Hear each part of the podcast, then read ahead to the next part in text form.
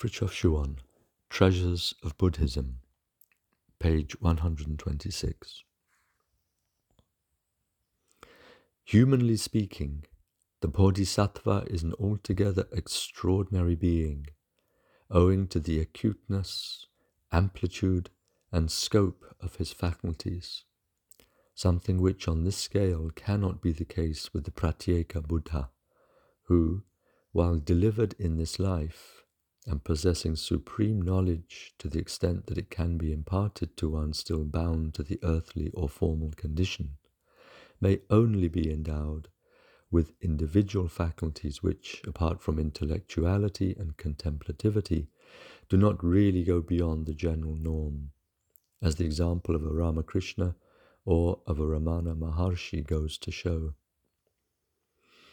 Leaving aside their inner realization their human breadth, which is the sole consideration here, is obviously less than that of a Rama or a Krishna, or of the young prince Siddhartha, the future Buddha.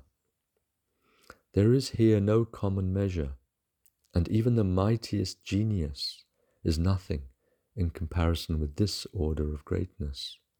Speaking uniquely from the point of view of human constitution, and without bringing in any later spiritual consequences. Or let us take the example of the mother of Jesus. Tradition tells us that in a natural or supernaturally natural manner, she possessed every virtue and all science in the fullest possible measure. This supereminent perfection was indispensable for her role as co redemptress. But it is a case of providential ordering or cosmic bountifulness, which, while necessarily joined at a certain point to knowledge, is none the less not the prerequisite for it. Otherwise, it would be useless to speak of gnosis and to teach it to mere mortals. The superhumanly human perfection of the Bodhisattva is necessary, not for knowledge as such, and thus for going beyond this world, but for the earthly manifestation of the divine principle, of the liberating truth, of nirvana, which is an altogether different matter.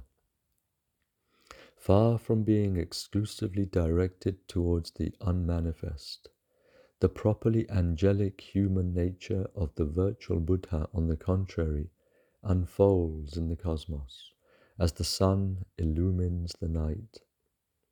This, we repeat, is what renders his nature capable of vehicling that crystallization of the infinite, or that truth become flesh, which revelation is, the seed and nourishment of a universal and millenary tradition.